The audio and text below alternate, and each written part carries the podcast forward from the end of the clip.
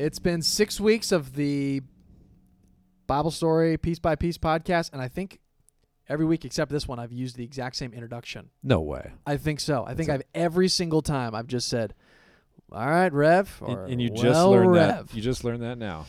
Just made that observation. I just made that observation. Well, actually, I was thinking about the last last week, which wasn't the same day as today.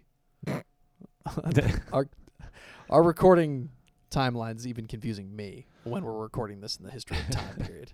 For all for all Linworth knows, this was recorded in 2019. You never know. You literally don't know. Uh, any sponsors from today, other than Nettie Tan's Chicken fried rice. chicken fried rice? It's amazing. I will say. She, I've heard that she's one of the best cooks uh, in the church. Oh yeah. Jaden and Millie say say the exact same thing. Well, Nettie, if you're out there listening to this, maybe one of these days we'll uh, you can come record with us. That would be incredible. I would love that.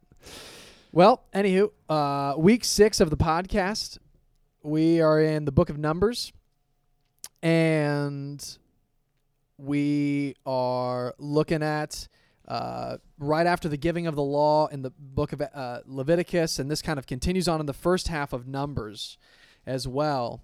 And so we saw introduction to the tabernacle and sacrificial system, feasts and laws given at uh, Sinai.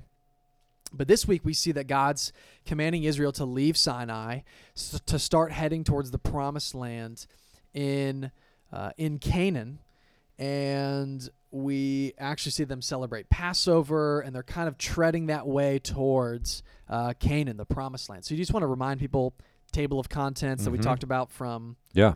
Yeah. So we made we're making a transition here.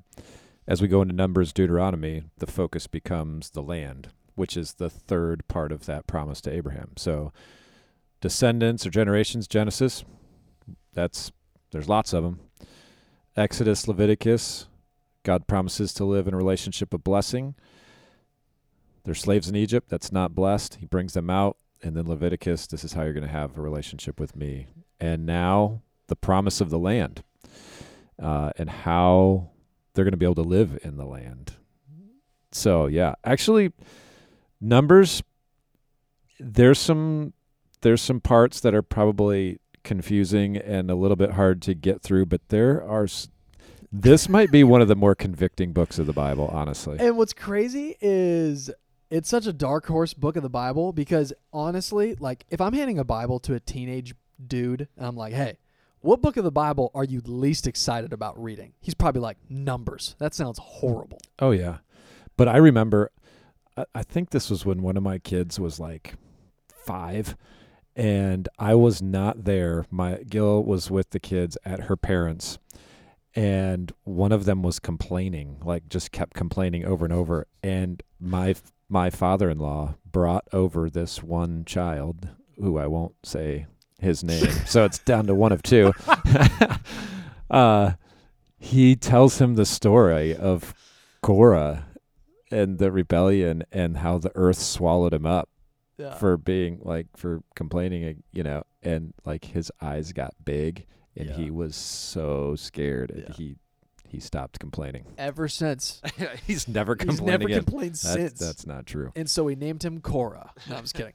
Uh, so yeah, there's there's a lot of really good stuff here, and um, and also there's just some kind of like we just talked about, just very briefly about Korah. There's some strange events that happen, kind of Nadab and Abihu, similar, Ish. yeah, of where you've got people that are not regarding the law or the commands of God, and also the people of God as well. And so there's some unique interactions that are going on within the nation of Israel, and also Israel to the outside world as well, the surrounding nations, especially as they're getting closer to Canaan.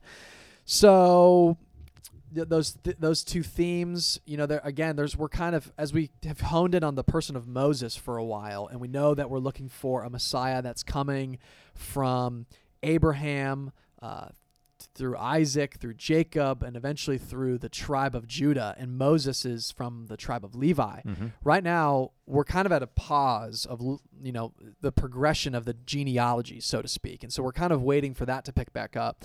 But in terms of God's dwelling place, you know, we've been given uh, a temporary dwelling place in the tabernacle. It's this kind of portable tent, but you know, God is God told Abraham, "I will be with you uh, when you go to Egypt, and then I will give you a land in Canaan, and I will be your God as well." And so, um, while uh, we, as we get closer to to Canaan here, uh, we see some interesting reactions within the tribe or within the nation of Israel as they're getting closer to God's dwelling place. Because you'd think that Canaan being the promised land, the more excited that the people of uh, Israel would be to go into this promised land where there's going to be a land flowing with milk and honey and all these different promises that uh, that God gives. But actually, we find the opposite. Yep. They don't really want to go into Egypt for some of the various reasons. They Or they want to rather. sorry, yes, they'd rather be back in Egypt Yep. instead of instead of in Canaan. Uh, which is funny. Honestly, I was I was going to ask you this. I forgot to ask you. In Numbers 11, uh, they even say the line, "We remember the fish we ate in Egypt that cost nothing." This is verse five. We remember the fish that we ate in Egypt that cost nothing, the cum- cucumbers, the melons, the leeks, the onions, and the garlic. But now there's nothing at all but this manna to look at. Is that true? Or are they just having a mirage memory of their circumstances in I mean, the, Egypt? the cost nothing part. well, cost nothing, but also even like the food. I mean, they're slaves in Egypt. I'm even wondering if they're looking back on their. I don't know. I wonder if they're even like just. I don't know if they're going crazy or if they're just Delusionary. maybe the principal's just more generally they're looking more fondly on a really horrible time of their life instead of their current circumstances. Well, it's sort of like, you know, I mean, not to get too symbolic, but when we look back at, you know, sinfully look back at other times of our life and say, man, that was that was better because I didn't have to think about these things or whatever, which actually we were enslaved to sin at that point, but that's certainly one of the lies of Satan that we fall to as well. So I think that's really what's going on is looking back and being like, wow, we had so many options Mhm. even though our life stunk, they forgetting that part of it. Yeah, it's a it's a lesson of the human heart, the vanity of our Absolutely. desires, and because you know th- I'm so tempted to think the grass is greener on the Mm. other side. Mm-hmm. Here they're getting to the other side of that grass, and they're like, ah, Yeah, we like the other yeah, side. it's better. The, other Yeah, other side. yeah. You know, so there's there's some conviction there. So they they don't want to go to Egypt. Uh, you know, God had been providing them manna, like the true bread of life, and back in the, Mhm, or mhm. rather, the, you know, the the Old Testament bread of life, uh, for their sustenance, and they even grumble about that. They're complaining about their food. That He says, "Fine, if you want something more than bread, I'll give you meat." And uh, It'll come out your nose. It'll come out your nose. You'll hate it so much. Um, which the the the manna piece just just kind of a cool connect with where we've been as a church family. Um, if if we remember John six, where Jesus is talking about the bread of li- that He is the bread of life. There's a lot of imagery go- looking back to numbers and, and manna bread that came down from heaven, physical bread that came down and sustained them Mhm. physically. And Jesus is saying, "I'm the bread of heaven." and it was their daily bread. Yeah, You know, yeah, prayer and yeah. Sermon on the Mount. Give us our daily bread. Yeah, totally. Yeah, there's there's a lot of good connections there.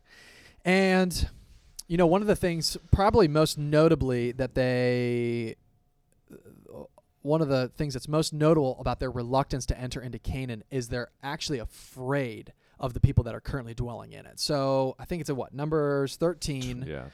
13 moses sends spies into uh, the promised land and they come back basically saying the land's unbelievable it's the, it's the best place in the world it's living up to all the hype but there are really big scary people that are living there that we don't stand a chance against and that we shouldn't go in now uh, basically all except one being caleb is the only person that's trying to trying to go and in Joshua. well, yeah, yeah, sorry, Caleb and Joshua. And this kind of ends up leading to like a nationwide rebellion against God, uh, against Moses and Aaron or the leaders of Israel, but m- more specifically to God Himself, saying, you know, uh, we would we don't want to go. Why would you take us out here? And as a result of that, God actually there's a there's there's a, a curse for that a disobedience there that uh, God says in Numbers uh, in 14 Gonna wander. yeah, you're you're gonna wander, and then he also even says that no one from this generation except two are gonna go into the promised land. Yeah, and the ones that you were worried about, your kids who you thought would get eaten alive by these people in that land, they're going to be the ones that go in. yeah. No one living. There's so there's a lot of irony in the tons of in there. irony. Yeah. Speaking of irony, that's kind of Mm, that's mm, kind mm. of interesting. Brent and I were talking about this before the recording here in 2019. Uh, no, I'm just kidding. But we were talking about this. Uh, there is an interesting scene that happens, uh, interaction that happens between Miriam and Aaron uh, and Moses right after Moses marries a Cushite woman. And what's interesting is that there's this emphasis on her being a Cushite. So, Rev, hear me out. Miriam and Aaron, this is in Numbers 12. Miriam and Aaron spoke against Moses because of the Cushite woman whom he had married, for he had married a Cushite woman. Hmm. So it's kind of doubling down. She's a Cushite. She's Yeah. not an Israelite. She's a Cushite. Some kind of mockery there. Yeah. And what's interesting is that Cushite, sometimes translated in some of our Bibles as Ethiopian, is actually referenced throughout Scripture, typically talking about the skin tone, the darkness of the skin tone of a Cushite person. So, like mm-hmm. in Jeremiah 13, it says, you know, can the Cushite change the color of his his skin? Yeah. And the irony that we see here, potentially, Miriam and Aaron are speaking against Moses, potentially because of the color, the darkness of her skin. Of Uh, Moses' I'm sorry, wife. Moses' wife's skin, yeah. Yeah. That Miriam's curse for making fun of this woman is actually the opposite in that she ends up getting leprosy Mm. and her skin turns completely white. yeah. So who, Who knows? Who knows? Who knows? You know, like there's just there seems to be this is a book of irony that Yeah. continues to happen. Uh, so let the let the reader discern, and Let the record show that we don't really know, but which is a chance. unlike everything else we say because we know everything else we say we're just like certain about. These two guys with microphones in a sound room closet. Yeah, that's right. yeah, and if you can hear some uh, auxiliary noise in the background, it's because we're actually filming this in front of a live audience right now. No, I'm just kidding. It's just the lights. It's really loud in Humming. here. It's just humming because it's two degrees outside. So that's basically it for God's place. You know, I mean, numbers. Yeah, I think some things to just sort of sort of heads up things to be looking at. Uh, again, there's this theme of well, first of all, it, that that decisive act of unbelief really is a watershed moment, but it, it is it's it's like kind of supporting what the scripture has said all along that the way we experience the blessing of God is through trust in him, Hmm. trust in his character. And so even as they go into the land, they they don't believe. And that keeps them from experiencing Hmm. God's promises in this way. So I don't know, like personally for me that was just again really convicting of, you know, that there's plenty of situations in my life where I'm tempted to not believe that God can do something here Mhm. or uh, to want to try to control things myself rather than Mhm. you know entrusting myself and um, these circumstances situations whatever to him so just the centrality of faith and trust in the lord again is is huge and then again just practically like this theme of complaint and not being satisfied with the lord and uh, we see it with the the manna but we see it again in Korah's rebellion in in number 16 so basically you know Korah he's sort of jealous and he's rallying some people and he's like hey why do you Moses why do you Aaron think you're so special basically and Moses sort of distraught like cuz he's not trying to exalt himself. In in fact, he's been a pretty reluctant leader. Uh, I'm in the Send sense of someone like, else. I don't yeah, like yeah, to speak. yeah, yeah, all those things. And so he's like, well, you know, let's let's get let's uh, kind of do this test. And again, you can read about that.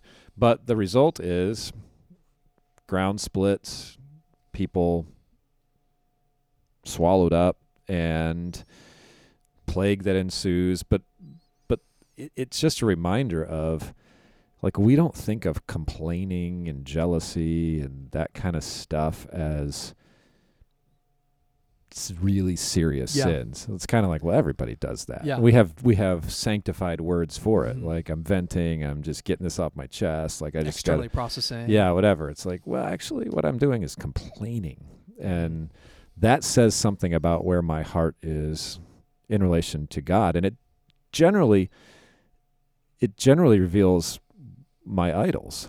Like what I complain about is really showing oftentimes what is most important to me. Yep. So that's another theme that we see. Um, you know, again, heads up with Moses that you know he's led the people thus far. A- And uh, real quick, before you, what you're gonna say, bef- before you jump to this, I think one thing that just strikes me again about Moses that was convicting was Moses, his prayer of pleading with God on behalf of Israel when they're in rebellion against him. You know, instead of like Yeah, pulling out a sword going at them, he is pleading to God and not on the basis of the loveliness of Israel. yeah, He's not like God, don't punish Israel because they're actually not as bad as they seem. Yeah. You know, they're actually like pretty good people. They're just having a bad, they're just hangry. yeah, You know? What's instead, you know, he's thinking about God's glory among the nations. In uh, Numbers 14, he says, If you kill this people, he's talking to the Lord, uh, as one man, then the nations who have heard your fame will say, It's because the Lord was not able to bring this people into the land that he swore to give them, uh, that he has killed them in the wilderness, which is a an incredible model for the posture of our the end of our prayers yeah. you know because to that point of exposing idols uh, through our grumbling you know here on the flip side is a prescription about what the end of our prayers should be and our desires is god's glory amongst the whole world Yeah, I mean, how mu- how often are our prayers about the glory of God's name? yeah Like, do this so that you will be more glorified, Mhm. or don't do this. because you wouldn't be glorified Yeah, yeah, Yeah. We v- very rarely even have, you know,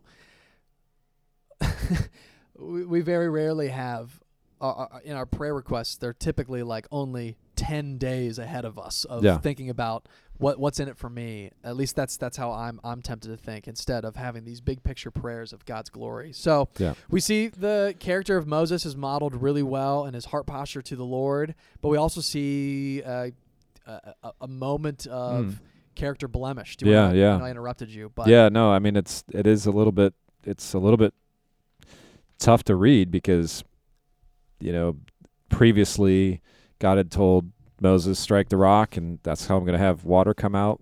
This time he tells him to speak to the rock and he strikes, strikes, it and the result is you're not going to go into the promised land. Which, you know, I don't know, seems seems tough. Confusing. It yeah, seems seems tough, but at the same time like I think the the idea again is like we you've got to we've got to keep the holiness of God in front of us and sort of the glory of God and in some way by Moses saying, "Well, no, I'm going to I'm going to I'm going to hit this rock and do it my way Mhm.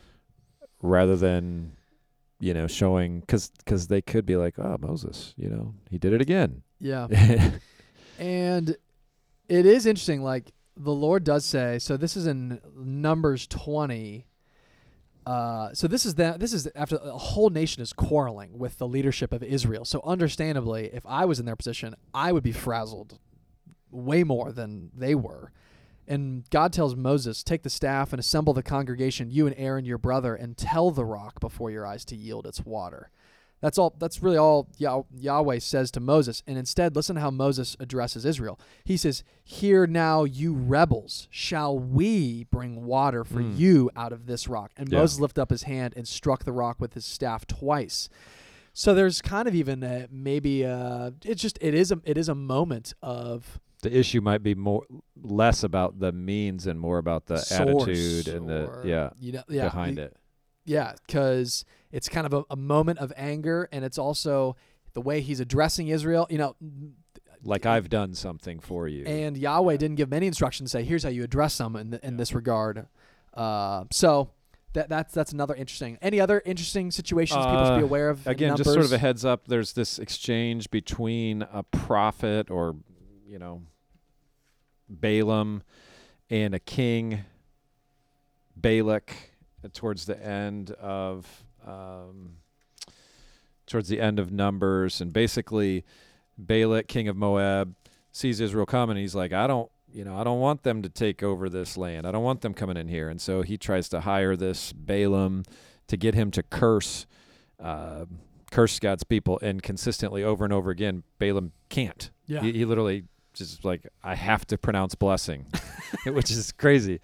Um, Uh, so, but it but it does remind us that it's like the Lord is the Lord is going to give them this land, and Mhm. and they can they can receive it and participate by faith, and there's there's nothing that any king, curse, whatever Mhm. can can prevent God from keeping His promise and His word uh, to these people. And I, I think probably my one of my favorite recollections about this is I remember when I was in seminary because there's this place in this this uh, connection with Balak and Balaam where a donkey actually speaks, and I, I remember one of my seminary professors basically saying, you know, don't think too highly of yourself if you become a pastor because if God can speak through a donkey, he can speak through anybody. So true, you're nothing man. special. Yeah. You're, you're like a talking donkey. That's the equivalent. You're not you're not much better. Yeah. Saying, but, but again, just the direction you can see this is all heading towards the land, and so Mhm. even that exchange, while it might be confusing, is and and kind of think, well, what's the connection of this? Well, the connection is God's promised this land, and so nothing can stop it. hmm And the it, it continues to unfold in an ironic way. So listen to what Balak says to Balaam in chapter 22 verse 6. Come now, curse this people for me since they are too mighty for me. Perhaps I shall be able to defeat them and drive them from the land. Because I know that he whom you bless is blessed, and he whom you curse is cursed. Yeah, Balak is saying that to Balaam, Yeah. not God. That's Yeah. the exact same language that God said to Abraham. yep. Uh, you know, who you bless. I'm gonna bless. Yeah, exactly. and, And, through uh, you is going to be the blessing to yeah. to the other nations. Yeah, Yeah, and then in terms of the lineage, we actually do see kind of a continued theme, uh, or, or rather, a, a continued reminder of who it's going to be. That that the growing description of what the Messiah will look like and where he's from. In Numbers 24, this is Balaam. He's giving a series of oracles, series of kind of prophecies, and in verse 17, he says. Uh, I see him, but not now. I behold him, but not near. A star shall come out of Jacob, and a scepter shall rise out of Israel, and it shall crush the forehead of Moab and break down the sons of Sheth, which is pretty amazing because Balak is the king of Moab, and who's going to defeat him? Well, it's going to be somebody who's going to come out of Jacob, right? It's going to be someone that is going to uh, have a scepter. There's Kingly. echoes of Genesis 49 there as Yeah. well, and it shall crush the forehead of Moab. Genesis 3:15. yeah, You know, so there's it's cool to see that in God's ironic way, He's using uh, someone else's words to carry out judgment that will also be His people's deliverance. Yep. So, anything else from? I mean, this- last this- several chapters, you start to see how land is divided up and boundaries and all of that stuff. And again, uh, read it in the context of this is fulfillment of God's promise, and then it sets up for uh, Deuteronomy. What what is life going to be like in the land, and and how is that covenant relationship going to to take place even after it's been sort of fundamentally broken in Exodus? and Yeah. through that time. Well, I would put on that cool little uh, audio bite uh, transitioning us to questions. No questions. We've got no questions. No questions to podcast at Linworth. No questions to podcast at linworthbaptist.org. No thanks to us. Yeah. Clearly, I'm going to submit a random question. that'd be helpful. All right. All right, man. Well, I'll, I'll pray for us. Thanks. Lord, thanks for uh, your word. Thanks for uh, its relevance and application to our life. We pray for our church family and anyone who is re- listening to this and, and reading. And we pray, Lord, that you, by the working of your Spirit, would uh, would open their eyes. And uh, we pray, Lord, that there would be application to to their heart, even as we think about Israel's wandering in the wilderness and the various temptations that they have to listen to those uh, uh, around them. We too are wandering here on earth, and there are temptations all around us, temptations uh, even to grumble. Help us, Lord, to be reminded that uh, we are to glorify you with all of our lives and love you with all of our heart, and to love our neighbor as ourself. Uh, even as we read through these passages of the Old Testament, we pray, Lord, that it would not only broaden our understanding of the Bible and the big picture and make much of your Son Jesus in our hearts through faith, but we also pray, Lord, that it would uh, grow us to become more godly uh, people, a, a, a more God honoring and God fearing church, even. And uh, pray, Lord, that this would bring about a love for you and unity within within the body of Christ as well. In Jesus' name, we pray these things. Amen. Amen. Thanks, my man. If you don't get quarantined, we'll do this again next week, That's exactly right. Lord willing. Lord willing.